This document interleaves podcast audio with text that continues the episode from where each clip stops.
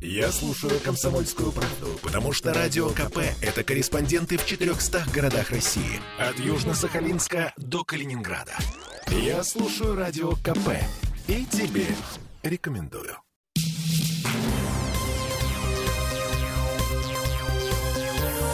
Темы дня. Единый информационно-расчетный центр начал работать в Петербурге в первый рабочий день Нового года. Ну, так получилось. И связи с этим два вопроса. Это сколько квитанций у нас теперь будет? И какую комиссию мы будем платить за коммунальные платежи?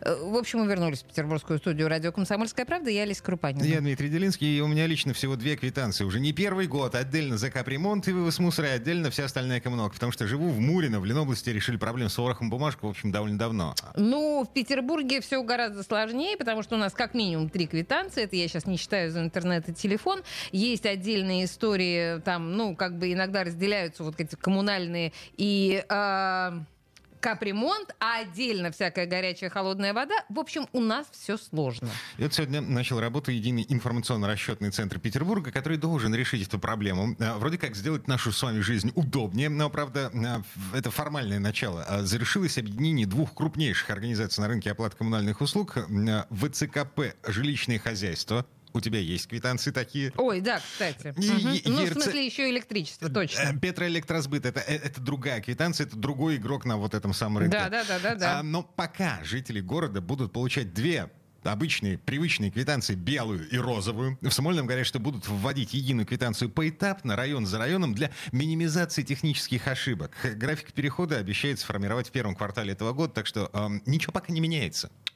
А, Да, в общем, как это поменяет нашу с вами жизнь? Давайте, итоге. В итоге, да. Давайте будем обсуждать с координатором федерального проекта «Школа грамотного потребителя» Владиславом Воронковым. Э, Владислав, здравствуйте. Э, Добрый вечер. Э, Ну, э, э, По факту, эм, насколько я понимаю, ЕРЦ Санкт-Петербурга, вот эта эм, контора, которая создается в, в результате объединения двух крупнейших контор, значит, такое укрупнение, это просто еще один игрок на рынке расчетов. Эм, Да, конечно, безусловно. Это создали новую площадку для реализации того или иного бизнеса, да, с участием города Санкт-Петербурга. Так или иначе, это один из расчетных центров, новый расчетный центр, который будет работать в городе. Я надеюсь, что в ближайшее время количество таких э, расчетных центров подойдет э, к 10, а количество лиц, которые сами э, изготавливают квитанции, уже, наверное, несколько тысяч в городе. Так, Поэтому погодите, по- никакой погодите, минуточку. э, да. Вла- Владислав, а что значит лица, которые сами изготавливают э, вот эти расчетные квитанции? Я не понимаю. звучит как-то парадоксально. Э, Да, жили- жилищный кодекс Российской Федерации с 2004 года, ну, с 2005, когда он вступил в силу, разрешил э, товариществам собственников жилья, управляющим организациям, жилищным кооперативам самим изготавливать эти квитанции с помощью принтера цветного, черно-белого, на розовых бумажках, светло-синих, любых. Главное, чтобы были правильно отражены начисления цифры, которые в последующем получит житель, по которым придется оплачивать.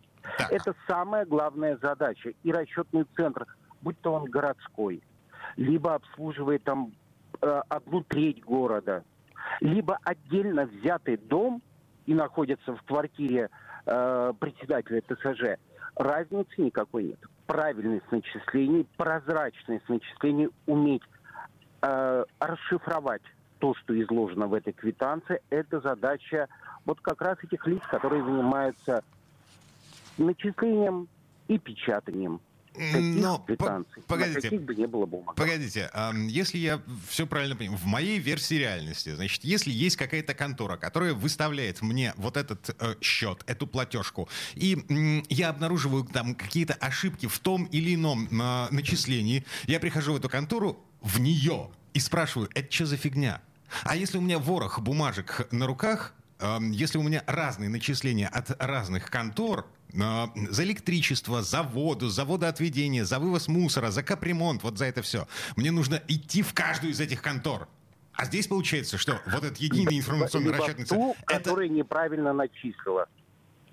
Э, я не спорю, много у нас э, на самом деле было предложений. Еще в 2012 году Министерство регионального развития своим приказом, этого министерства уже нет, но оно утвердило единый платежный документ. Но скажу из практики, многие регионы э, считают, что несколько квитанций это удобно.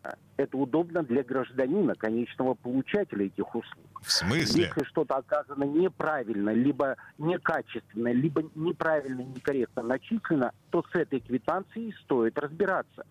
Там, где используется единый платежный документ, ну, в Санкт-Петербург не скажу, что это распространено было, но в других регионах, Люди просто отказывались платить, если какая-то ошибка. А-а-а. Человек по единой квитанции не платит ни за воду, ни за тепло, ни за вывоз мусора, ни за капитальный ремонт, потому что у него есть претензии, что их управляющая организация плохо помыла лестничную клетку, и платить они отказываются вообще.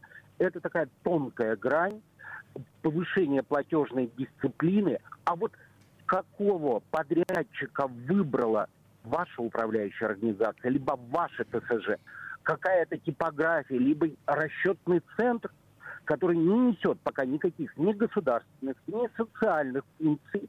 Он просто участник рынка, который сказал, у меня есть деньги, чтобы купить много компьютеров, у меня есть деньги, чтобы купить программное обеспечение и начислять.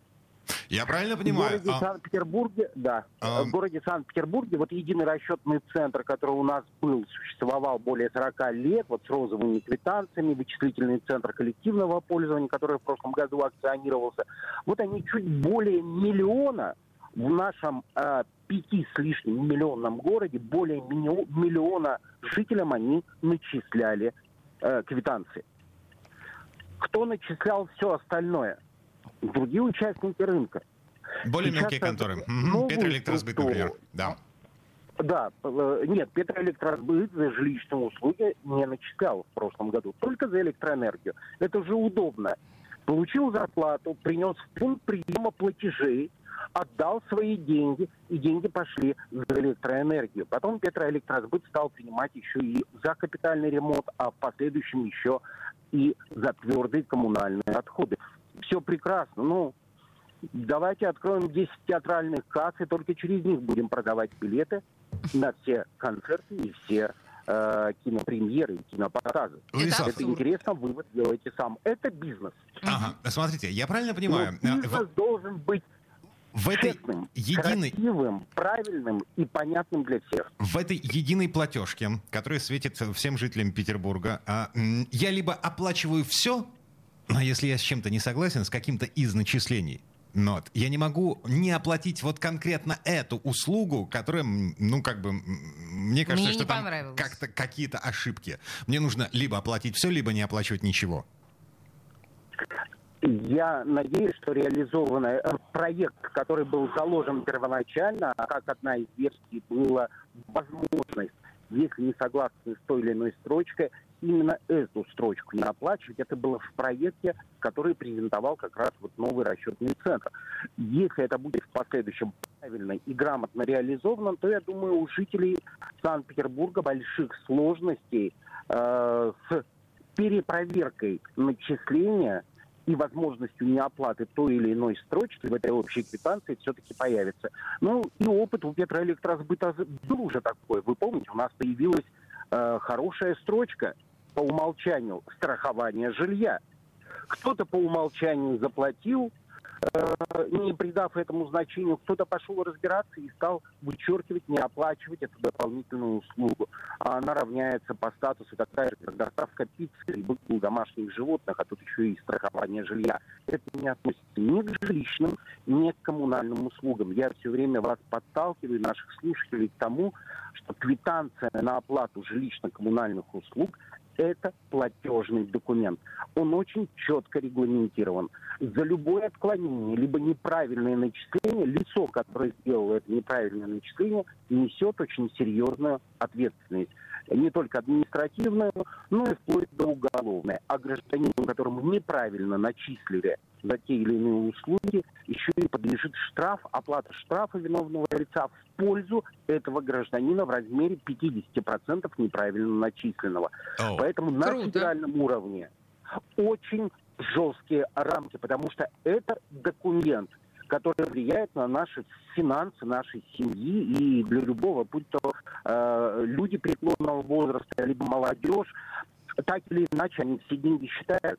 Работающие, не работающие пенсионеры. И каждая копейка в этой квитанции должна правильно отражена, правильно посчитана. И если возникает вопрос, вот город надо готовиться к тому, что запустив новую квитанцию, надо быть готовым ответить на многочисленные обращения, просьбы, э, э, за разъяснением будут обращаться. О, Владислав, у нас что-то как-то... розовую квитанцию которые уже... Какие проблемы со связью?